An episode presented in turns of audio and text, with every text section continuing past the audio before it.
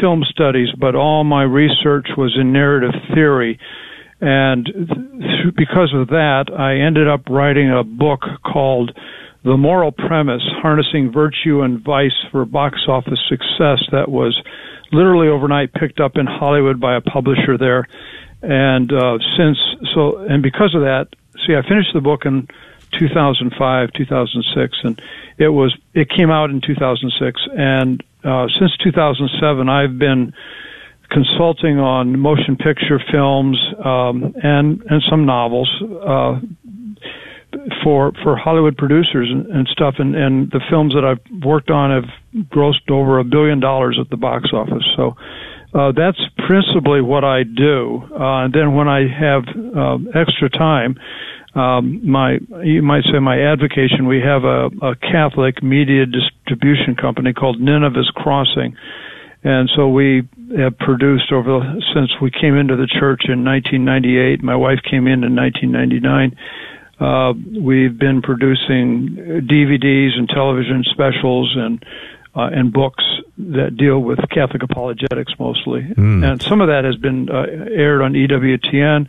A lot of it has been interesting and ironically enough uh, aired on Protestant stations. Mm. I think they have felt, in fact, one, one Protestant uh, station owner, uh, televi- uh, this is a cable television, told me that they felt guilty about all the anti-Catholic stuff that was on their, sh- uh, on their, their channel because it's sponsored stuff that you know people pay for the time. Yeah. And so we actually got free airtime on probably six different Protestant television cable networks because they felt guilty about all the anti-Catholic stuff, and so we got our Catholic apologetic stuff on uh, Catholic channel or uh, Protestant channels for years for oh, free. Praise God! Good. I'm glad they had a little healthy guilt there about uh, yeah, some of the right. programs.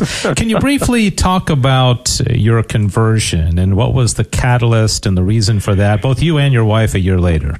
Yeah, well, uh, for me, I, w- my wife and I were both raised in Free Methodism, which is an evangelical church uh, similar to Nazarene and Wesleyan Methodist, if people have heard of that. And um, since my teenage years, I always had a conflict, uh, uh, kind of a logical contradiction of things between what I read in the Bible. Uh, I was always a Bible student. So my wife and I were both involved in Bible quizzing, so we would end up memorizing chapters of of the Gospels and stuff like that for Bible quizzing. And I always had trouble correlating what I was reading in the Bible and what I understood and how I interpreted it, and what the doctrines of the various evangelical churches that we attended over the years were teaching, or what preachers were saying from their pulpit, always gave me a problem. And uh, it went on for decades until, and we had children. We were going to an independent, uh, big independent church where my kids were active, and um, it, it just it got too much and i just the preacher was saying stuff and they were doing doctrinal things and they had rules that just I did not find in the Bible. And so I left, and I didn't give up on God. I didn't give up on the Bible.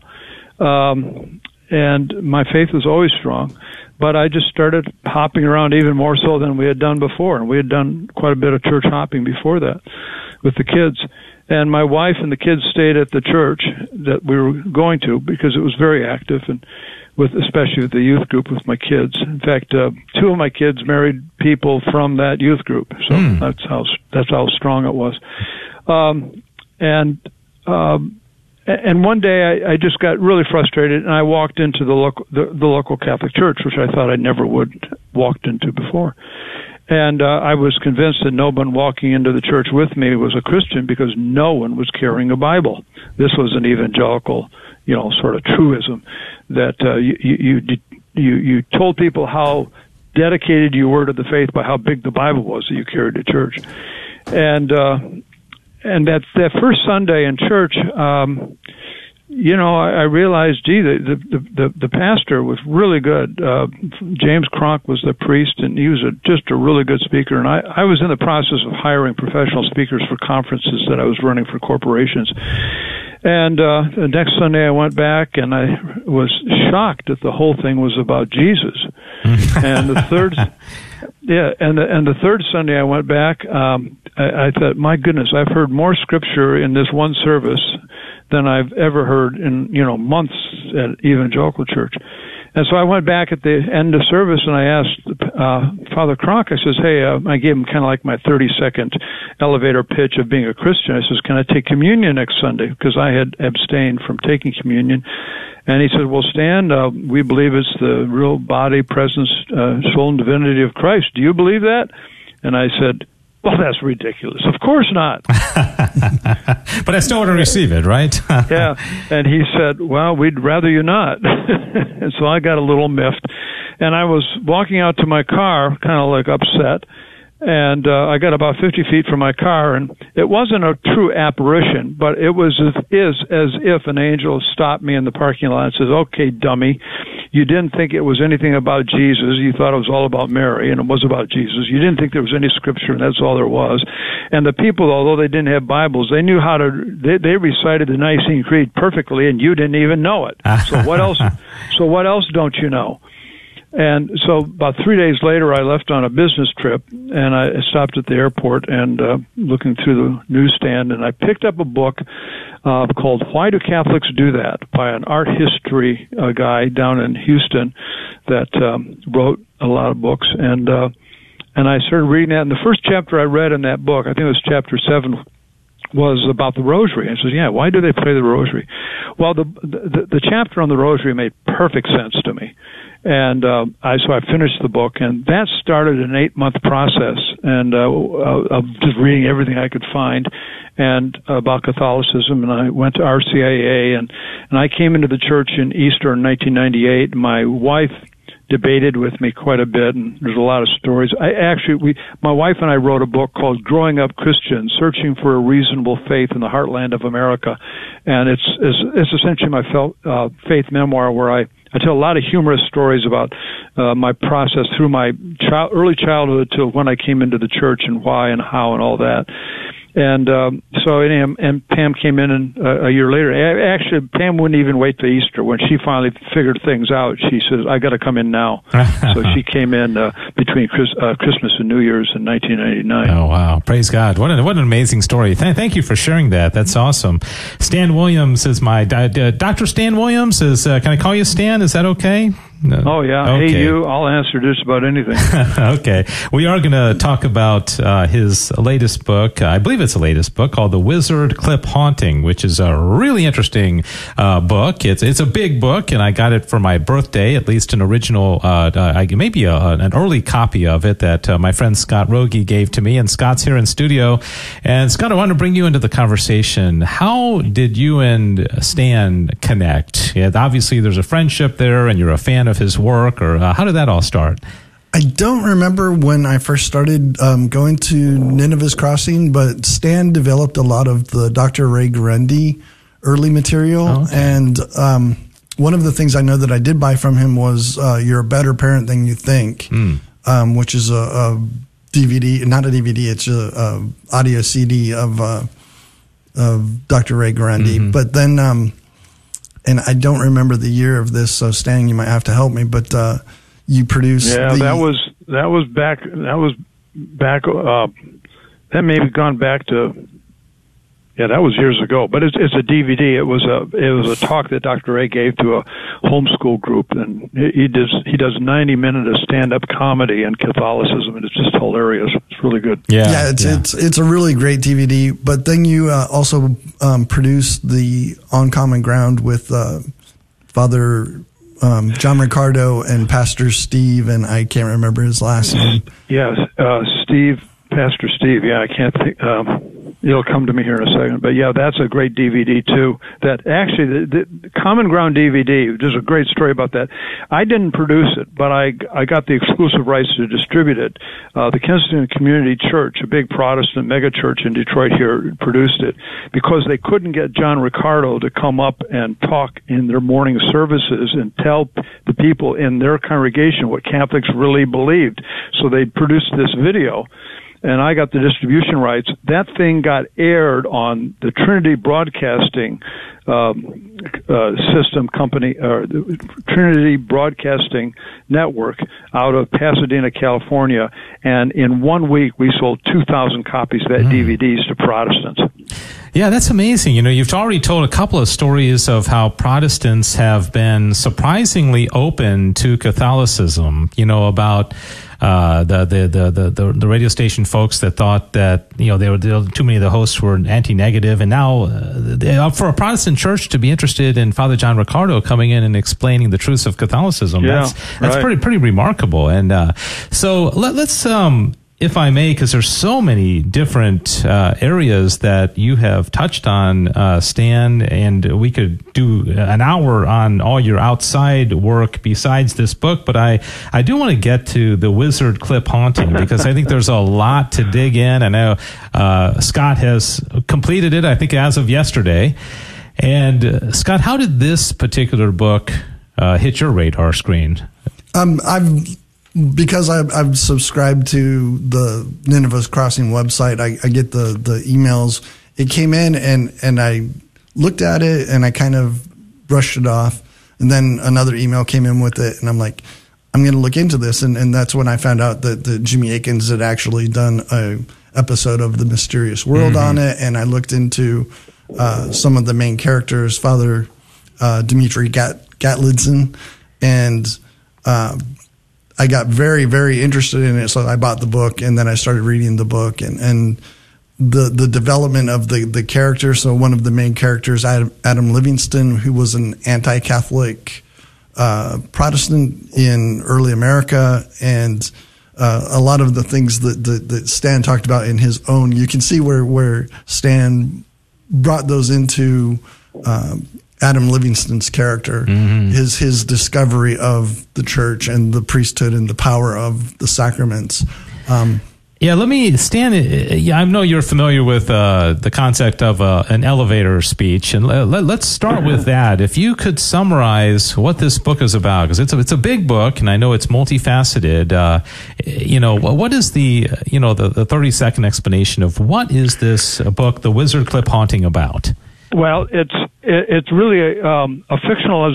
It's it's fictionalized of a true story. In other words, I've done a lot of the research that, and I've tried to include a lot of the true documentation of this story. But it, it occurs in 1797. The real shorthand version of it is that Adam Livingston and his wife uh, were anti-Catholics, and they had sworn that a Catholic priest would never cross the threshold of their house.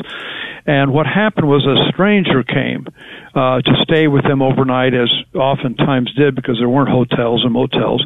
And uh, he was uh, traveling across the country, and he stayed. And that night in their guest room, um, he died. And before he died, he banged on the wall and, and he asked for a priest to come and give him last rites.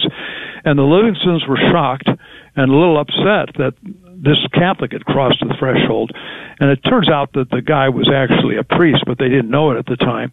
And and they refused to find him a priest, uh, although at the time there probably wasn't a priest that they could have found because there weren't any priests around the neighborhood that they knew of. Anyhow, there was definitely no Catholic church in the vicinity, and um, and he dies. And before he dies, uh, he curses the house, and hauntings begin um, and we discover that the the haunting is is a demon that has been around and been chasing Livingston and a particular priest by the name of Dennis Cahill for some time. Um, and what happens is that uh, the hauntings go on for a couple years, and it's not until the Livingstons give in to uh, allow a priest, or they actually they actually go after some other ministers to try to come in and exorcise the house, and they can't do it.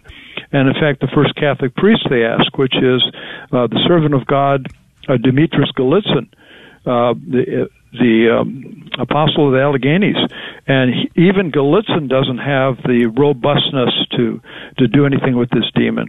And they they ask for a, a he he says we need a more robust priest. And John Carroll, the first bishop, in fact, of the United States, is involved in the true story.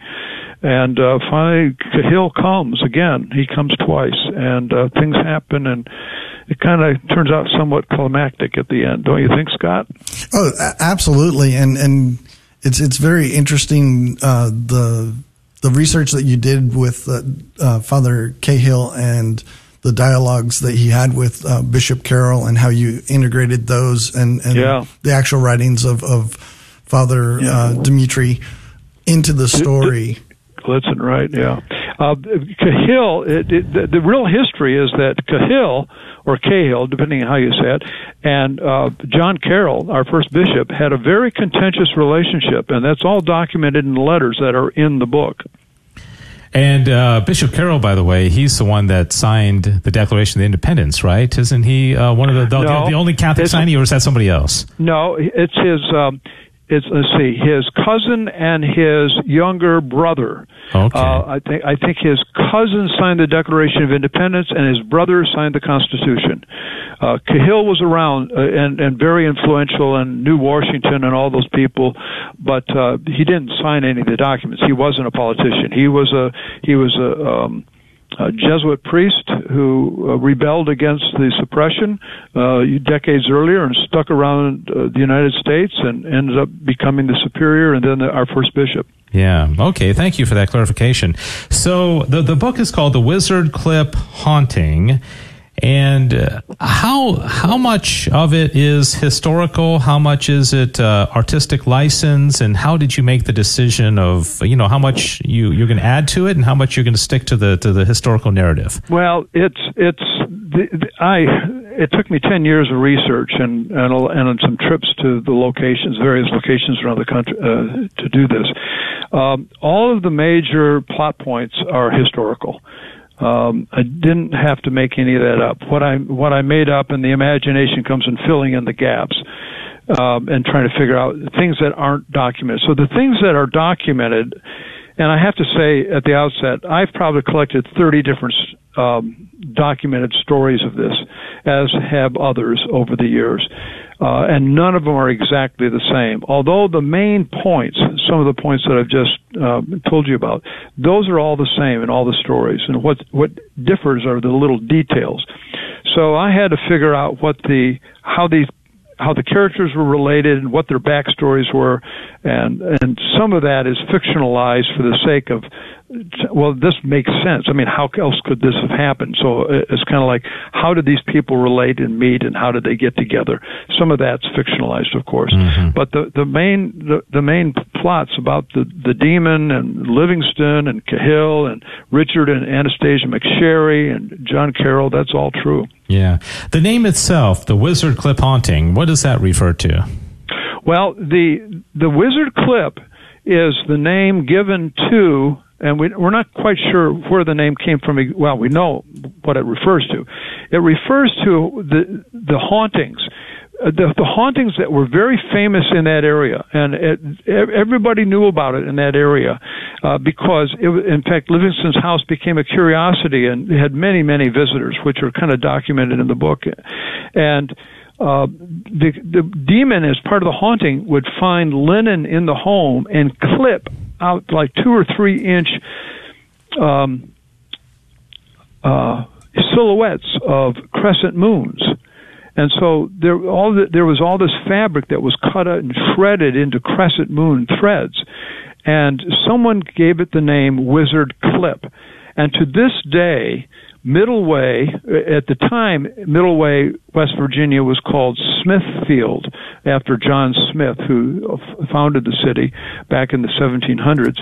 And to this day, if you go to Middleway, Virginia, you will, West Virginia, you'll find on the front doors or the fronts of all, a lot of the homes that were back that were around back then, you'll find emblems or little badges, and on it will be a picture of a crescent moon, a pair of scissors, and a little uh, kind of a picture of a, a magician of so, sorts, kind of representing the demon in a friendly sort of way. So today, the town is nicknamed Clip Town and it's it's very well known, and hmm. you can go there and visit. And so Wizard Clip comes from the name given to the demon at the time, and that has been there since yeah, okay. So, uh, if I did my math right, this happened about 225 years ago, uh, approximately. Yeah. Obviously, right. there's no uh, living witnesses. When you when you went out there, were there you know, descendants or people that, you know, blood relatives of the people involved, or who were you able to interview out there that, that were familiar with these, these stories? Well, interestingly enough, most of the information came from historians that didn't live actually in Middleway. Um, but uh, in fact, Middleway is a very, very small village. Even today, it's not. It's barely incorporated, but the information is just massive in terms of you go online. For instance, I'm holding in my hand here uh, the Mystery of the Wizard Clip, a monograph by Reverend Joseph Finotti, uh, Society of Jesus, and he compiled this. See, I think the copyright on this is yeah, 1870. So he he compiled this, and his this monograph is a compilation of maybe oh 30 or 40 people that he was able to interview and get transcripts from. Not uh, not eyewitnesses but people that knew the eyewitnesses and the stories were handed down. But then there is uh, Golitsyn Dmitris Golitsyn who was the Russian prince that was uh, the first he was the first priest to complete all his formal priest training here in the United States under John Carroll. And he was sent by Carroll to investigate this. And Gallitzin goes and spends three months investigating this. And he wrote a detailed account of this that was passed around and lost to history. So in my but but he left some information about it, and so he was a first-hand witness, and we have some information about that. And so in my book, The Wizard Clip Haunting, I've essentially taken a license to have Golitsyn retell the story. So The Wizard Clip Haunting is the retelling by Dmitris Golitsyn of the Wizard Clip, all from front to back. And uh, of course, I'm fictionalized that, but we have some of Golitsyn's reports, and we have Finotti's reports, which he compiled from other witnesses. And so Finotti's reports are really, I, I don't think there are any first-hand witnesses, but there are people that were the daughters and the sons of people that were first-hand witnesses, and the stories were passed down. So we have only one or two generations separation from Finotti's reports to uh, what we know to be actually true. Stan Williams is my guest. He is the author of a fascinating new book called The Wizard Clip Haunting. It's uh, produced. Uh, uh, this year, uh, published, I should say, Nineveh's Crossing has released this historical novel, The Wizard Clip Haunting. I also have Scott Rogie in studio who has read the whole thing and can give us, uh, you know, his, his perspective on it as well. And uh, um, Stan, uh, one question that pops into my mind is, and I don't know if this is just good timing or or or not, but you know, there's there's seems to be a real fascination and popularity, I guess, for the lack of a better word, with the spiritual right now. I think we just had the 50th anniversary of The Exorcist, and you've got movies like Nefarious and The Pope's Exorcist, and you've got, uh, yeah, I, I can't tell you how many interviews I've seen of exorcists on social media. And here you come along with a book that has this spiritual kind of uh, plot as well. Was that just timing, or did you catch a wave purposely? No, I, I didn't know that. I started this summit, and uh, there was no no um, no purpose in my mind in that respect. I, I mm-hmm. didn't think about that. Uh, uh, the story came to me in 2012. I, I'm a film producer, and of course, I was doing this Catholic distribution stuff, and, and uh, an Australian called me on the phone in 2012 and pitched his story to me. He said, "Stan, this would make a a great movie." and and I know Mel Gibson's brother, and so you need to write this script, and we'll get it to Mel Gibson's brother, and we'll make this movie. Well, I didn't believe him about the brother, but uh, the the the story was fascinating enough, and I wrote a screenplay in 2013, and got some interest from some of my friends in Hollywood, but of course didn't get the money. Um, and and then I went on these trips that I took, the research trips to West Virginia, Pennsylvania, Maryland, New Orleans, Pittsburgh, and I discovered real stuff about Dennis Cahill and and some of this other stuff. And I said, "This is not a movie. This is a book." And so I started writing the novel and plotting it out in 2014, and uh, kind of kept kept at it throughout the, the years because of my other projects. I had to put it aside, and then the pandemic helped me finish it uh, in uh, last year, and we released it this year. Mm-hmm. So it's just by chance, I guess. yeah, yeah, interesting. I want to ask you about some of the response. I know it hasn't been out very long. It's a long book. Uh, folks who have read it and any perhaps official reviews that people have had, but uh, we've got one gentleman here in studio who's read the whole thing. And Scott, uh, based on the conversation so far, I know you've talked a little bit about your response to it, but uh, how how has it helped you spiritually or just from a, a, a learning about interesting hist- history? But what impact did it have on you? It, it, got me to actually look into Father Galatzin, and, and it's interesting that, that Stan says that, that the manuscript that he has uh, was from 1870 because my mom gave me a set of encyclopedias uh, that were copyrighted 1871. So, like if you go to George Custer, it ends with he's currently serving on the Western Front. Mm. That's how old the, the, these encyclopedias are. So I, I, looked it up, and sure enough, there's an article about uh, Father Galatzin, and right underneath it, there's an article about his cousin Elizabeth, and I might be getting this wrong, but I think they're like grand nephews of uh, and nieces of um, Catherine the Great, mm. and and so I, I, looked into his whole life and and uh, what he did here in in the U.S. and and his cousins in there because she started St. Mary's School in New York and then she started another school in uh, Pennsylvania. Um, but it, it, really intrigued me to look into the real life people. Um, but but going back to, to a comment that, that Stan made is is this would be an awesome movie and and, and the, the, the final scene the the exorcism of the the house it was um, it was just so thrilling. I, I, I couldn't put it down for the last uh, couple of days. Uh, I was coming up to the deadline for, for this interview, but but also it was just such a, a, a thrilling. Uh, the last several chapters of the book were, were just awesome. So. Yeah, awesome. Stan, what other feedback have you received from folks who well, have finished it? Yeah, I on um, on Amazon you'll find that I've got nine five star reviews, and that's all that that's there. We're looking for more reviews, but let me read you one short one from someone that's kind of important to me. During my research, I was able to interview and spend an afternoon with Betty Seymour of Loretto, Pennsylvania.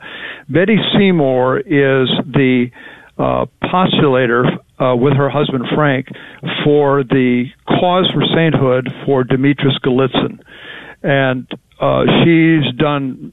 Well, let me just read what she says here. She she wrote this and put it up on Amazon. She says, after extensive ten-year research into the life of Prince Priest Demetrius A. Gallitzin, 1770 to 1840, including his personal involvement in the Wizard Clip hauntings, you can imagine my fascination in how this novel delightfully brings to life the initial facts and the formation and integration of the many complex personalities involved.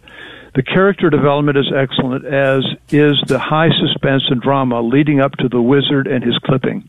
In my eyes, it perfectly and artistically brought to life an awesome but real story, and this is what very much mattered to me. Betty Seymour, Loretto, Pennsylvania.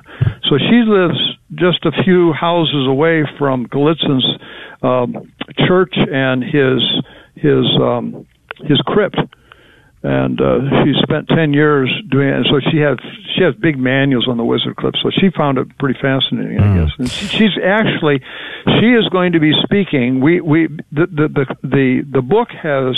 Uh, instigated uh, a history conference on history of the Catholic Church in America that we're going to be holding in Middleway at the Priestfield uh, Pastoral Center. And the Priestfield Pastoral Center is the land that is one of the characters in the book. It's the land that Adam Livingston donated to the church. And today it's a pastoral retreat center. And on December 9th, a Saturday, we're having a conference with all kinds of speakers that are coming and talking about history of the Catholic Church in America. And Betty Seymour is going to come and talk about uh, Gallitzin and his involvement in the history and how important he is. Mm, interesting. So you think there might be renewed interest in a movie? I know you you said uh, ten years ago or so uh, it got kicked around, but do you think you might re uh, reinvigorate that effort? Well, if I sell a million copies, we'll definitely make the movie. the, the yeah. adage, the, the adage in Hollywood is, uh, in any significant investment in a movie, uh, there has to be an antecedent, we call it. Yeah. And an antecedent is some popular thing that is creates the audience before the movie's even made. And so if if you get a book that sells a lot and there's a ready audience for it, then the movie can almost be made. Yeah. Uh, almost always be made. But until so the adage is write the book first. So it, it, that's kind of what I did. I thought, you know, this is this is there's more information here than would fit in a movie. But like they say, write the book first, then maybe we'll make the movie if we sell enough books. So yeah. that's kind of what's happened. Yes, the book is called The Wizard Clip Haunting. The my guest is uh, the author uh, Stan Williams, and also Scott Rogie, a fan of Stan, and also who has read the book, uh, is in studio with me as well. And you know, when, when Scott handed me the book back in March for my birthday, my first thought was, "Wow, this is a really big book," you know. And sometimes uh, that that might you know shock people a little bit uh, where they're like oh gosh i don't know that i can read a book this big uh, well what was the the thought process in making it that big or was that just necessary to develop everything that you needed to in in, in the in the plot yeah, it was. It became necessary. My, my wife and others kept saying, "Stan, this is going to be too long," and I says, "Well, uh, one of the things that I discovered in, in my research of motion pictures is that the motion pictures that win Best Picture award are usually the scripts that are longer than anybody ever su- suggests that they should be. For instance, they they say today that scripts shouldn't be more than 100 pages or at the most 120 pages long.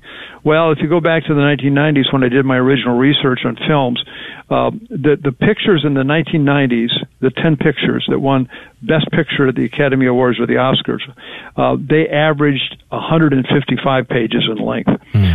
And so one of the reasons for that is because you need the length and the depth to develop characters so that they connect with audiences. Real well-rounded characters are flawed characters. We're all flawed. And we, and the audience wants to see the arc or the transformation that the character goes through from good, good to bad or bad to good or whatever it is, but it needs time to do that when I did my original research and I saw that there was this number of characters that just had really rich backgrounds, I says, you know, there's no way I can write a short book about this because these people are so interesting and their backgrounds, and then it, and then you have to fold in the American history into all this stuff. Um, and and the demon, and so you, you you've got you've got really four or five characters. You've got the land, that you've got to convey the the, the arc of that.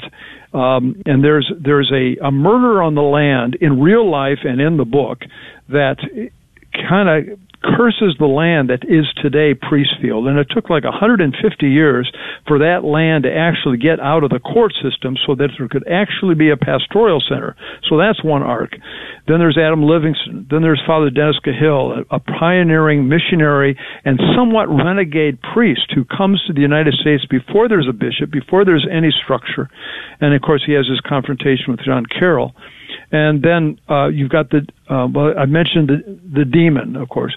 So you've got these characters, and you have to give backstories to them. You have to give them reasons so that when you get to the climactic scene at the end of the book, it makes sense. And if you don't give the background and show the well-roundedness and, you, and explain the robustness of these characters and why they are the way they are, you won't get the final scene. So I just I had to commit myself to telling the whole story. Yeah, that, make, that makes a lot of sense.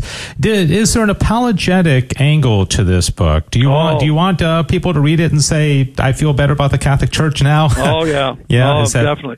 Just about just about everything I've done since I became Catholic in ninety nine in ninety eight um, is a, has been apologetics. I, I'm not a full time apologet, apologist, but my media site, Nineveh's Crossing, uh, there's a lot of apologetics there, and most of my my Catholic work is in apologetics. And so the book is definitely an apologetic work. It's a Catholic narrative apologetic work, uh, but it reads like a secular novel. Um, you just can't get away from the sacramental sense of history and that's one of the emphases of our conference that we're that we're working on papers on. But uh, it's definitely that, and it definitely brings you into and reinforces the truth of the priesthood and the power of the sacraments. Very interesting. And I would guess that outside of that community there in West Virginia, very few people know this story. This is a, a bit of a mystery, you know, no pun intended, to, to most people. And that's one of the reasons perhaps that you wrote it as well, is to get this yeah. fascinating story out to a broader audience, right? Yeah, I think so. I think, I think that's true. Yeah, Dave. Yeah, very good. So, Scott, just want to open it up for you. We're about to, to wrap this up. This is the interview of the week. I made a decision early on as, a, as I heard Stan start to talk that we couldn't keep this to 25 minutes. So this is what we call a, a double interview of the week. We're going uh, longer with this one, and I'm glad we did because we really had to flesh out uh, a lot. It's kind of like the book itself. You can't make it short. We couldn't make this interview short without without really compromising. But uh, Scott, you want anything else? Uh, well, when Stan was talking about uh, you can't make the book short. Um, he actually released it in three different books and, and he and I had a conversation about that, and, and because it is it is a story, but it is really five or six different stories, the different people involved in in the whole incident and the background, and, and he and I had a conversation. You know, could you have chopped this these chapters out and, and had a book about Adam Livingston and, and a book about Father Cahill and a book about the actual uh, exorcism of of, of the uh, the house, and and uh, we discussed it, and and, and we, he said, "No, you really can't do it." And then and after our discussion, I, I was like, "Yeah, I could see that would be too difficult to to break it into three books to a to a trilogy mm-hmm. type thing." Yeah, like a series. Um, yeah. But but the the book does capture so much of the anti-Catholic bias of America in in that you know post revolutionary time. I mean, uh, some of the stuff that, that that happens to this, the revolution hasn't even happened yet, and and the Constitution is just being.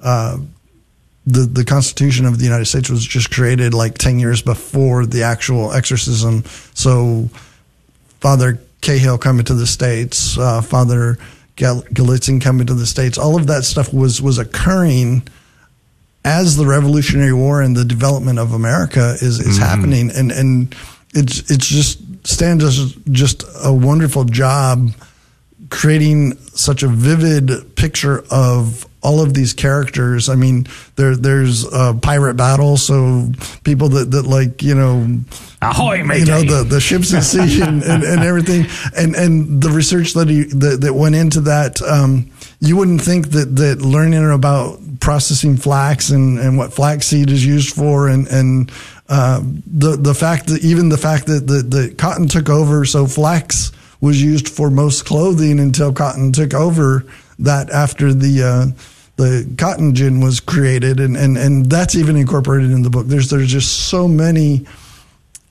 very interesting aspects of, of early American life pioneer life that that that Stan brings to the story because it's part of the story. Yeah, right. I, yeah, Stan Scott brings up a great point. You can't read this outside of the historical time at which no. it occurred, right? I mean, this wasn't right. a 20th century story or a 13th century story. This was late 18th century when it happened.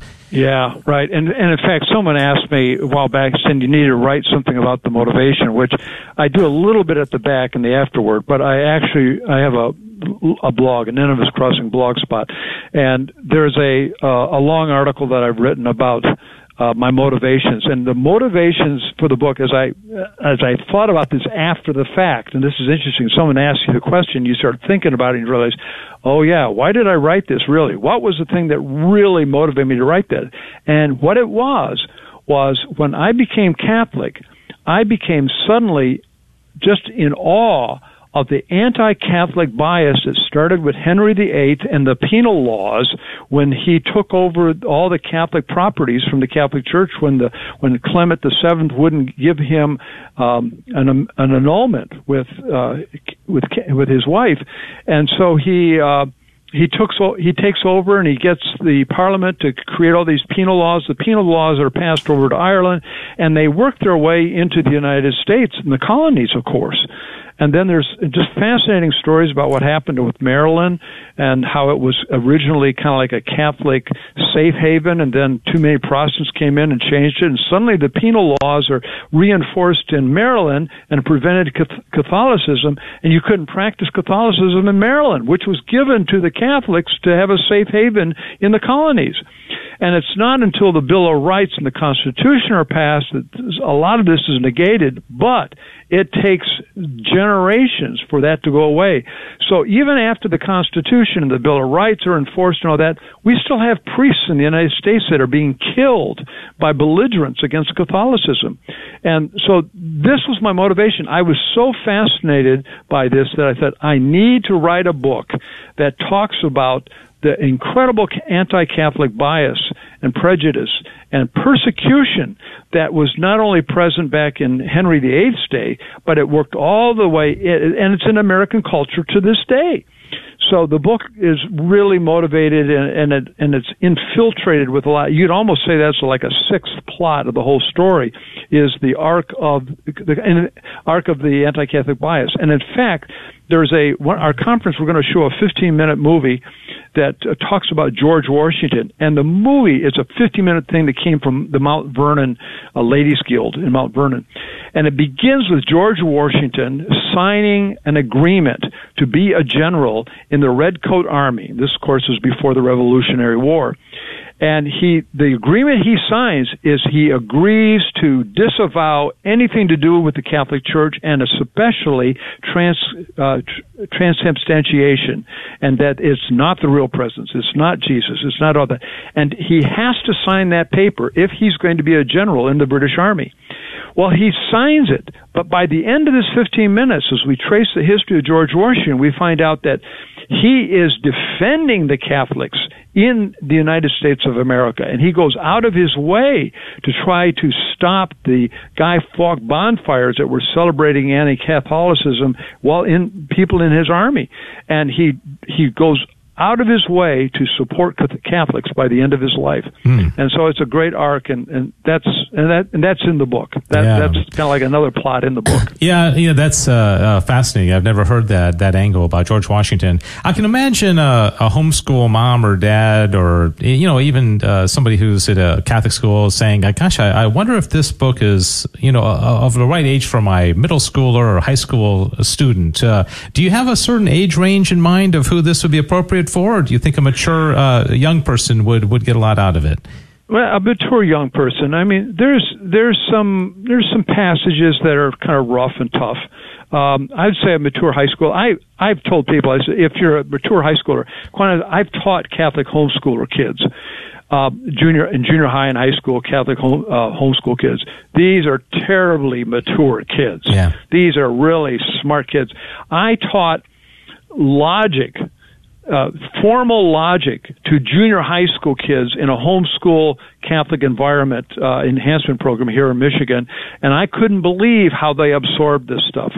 So, um, I would say a mature high school student would. I don't know if they could get through the book. It's kind of long, but it's definitely it'd be apropos because it's going to teach you a lot about uh, about the Catholic history, about American history, uh, and about some real people and real events, and it's going to strengthen your faith. Amen. Stan Williams is my guest. He is the author of The Wizard Clip Haunting, and uh, it is from Nineveh's Crossing, which we have already talked about as well. He's on the phone with us. We are down to our last few minutes here. Scott Rogie is in studio who has uh, read it, enjoyed it, endorses it, and uh, recommends it. Uh, Stan, how can folks get a copy if they're interested? Well, the, the easiest way for me to tell you that is to go to my main website, which is stanwilliams.com, stanwilliams.com, and at the top of that website, there's a big banner, big purple blue banner about the Wizard Clip Haunting. And if you click on the banner, it'll take you to the page where you can uh, buy the book. And there's there's different. There's a hardcover. There's a, uh, a, a paperback. There's also a trilogy edition because the book is kind of heavy to hold, so you can buy three smaller books, and there's also a large print edition. There are also digital editions at the bottom of the page. You you go to buy one on Kindle or um, on Nook or any. There's probably a dozen different digital editions, and of course there's an Amazon edition too. Although I think right now Amazon's not releasing the latest version of the book. I think they're a little behind the the the, uh, the eight ball right now, but um, am, there's an Amazon link there as well. Okay, very good. Do you have another project you're working on now? Is there another book in the works, or are you just resting after this long well, uh, long effort? well, we, we've got this Catholic History Conference that I'm that I'm heading up with uh, Donald Pathoff, who's a dentist in Martinsburg, West Virginia, and we're he's kind of like a history guy too, and so we're working to pull together this conference in December. But then I'm I'm working on a um, a documentary film called Angel Quest, and where last summer I toured, or I actually took a pilgrimage from Ireland to Israel uh, along the seven monasteries that uh, are aligned in a straight line from Ireland to Israel called the Sword of St. Michael.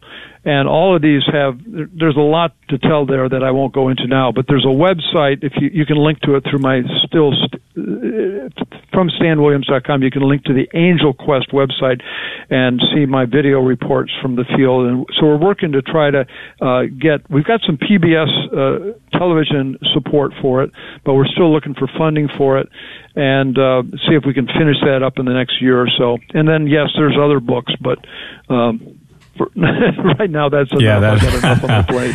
well, praise good. Well, God. Well, Stan, thanks so much. It's really been a, a fascinating conversation, and I'm so happy that I'm able to uh, let our listeners come to know you and also a lot more information about uh, the book, The Wizard Clip Haunting, is the book. And if I got the website right, it's just stanwilliams.com, right? stanwilliams.com. Right. And uh, you can find out uh, more information about Stan and the book as well and pick up a copy, which I highly recommend. Um, so thank you, Stan. And Scott, I'll close with you because you're the one that uh, initiated this conversation. I want to thank you for introducing me to Stan. And anything else you want to say, maybe encouragement for folks to get on that website and get the book. Well, you, you were talking about his next project. I think the next project should be Jim Caviezel, Mark Wahlberg, Mel Gibson doing a dramatic reading of the book so that the, we have the audio, all right. the audio book. Yeah, get it, get it, get it rolling. So, all well, right, I'm all for that yeah. So uh, I'm getting the wrap it up signal from Sissel. So uh, this officially is uh, a double interview of the week, and it only happens when it's the most fascinating of topics. And so I thank you both for your contribution to this interview. Thanks also to Sissel for hanging in with us. And uh, again, StanWilliams.com. The book is called The Wizard Clip Haunting, and it is a historical novel. It has uh, you're going to feel better about your Catholic faith after uh, reading it, and learn a whole whole lot about that, the great history back in America in the late 18th century. And so there's a lot of good reasons to read this. So thank you both to both of you and uh, to Sissel. And thanks everybody for listening and for supporting good efforts like this because uh, good authors, good Catholic authors need to, you know, they need to sell books and so they can keep keep uh, keep doing more projects. This has been the interview of the week here on KATH 910 AM Guadalupe Radio Network. God bless you and thank you for listening. Have a great rest of your weekend. Thanks for joining us for this week's KATH 910 AM interview of the week. We hope you've enjoyed this presentation of Catholic news and information pertinent to North Texas Catholics. Please join us again next week at this same time for another KATH 910 AM interview of the week. Hello, my name is Liz Martz. My husband Bill and I own Mastertech Auto Repair in Plano. We are proud sponsors of Catholic Radio. Our family has been parishioners of St. Gabriel. Thanks for listening to KATH 910 AM Frisco, Dallas, Fort Worth. Catholic radio for your soul in North Texas on the Guadalupe Radio Network. Heard also at grnonline.com and on your smartphone.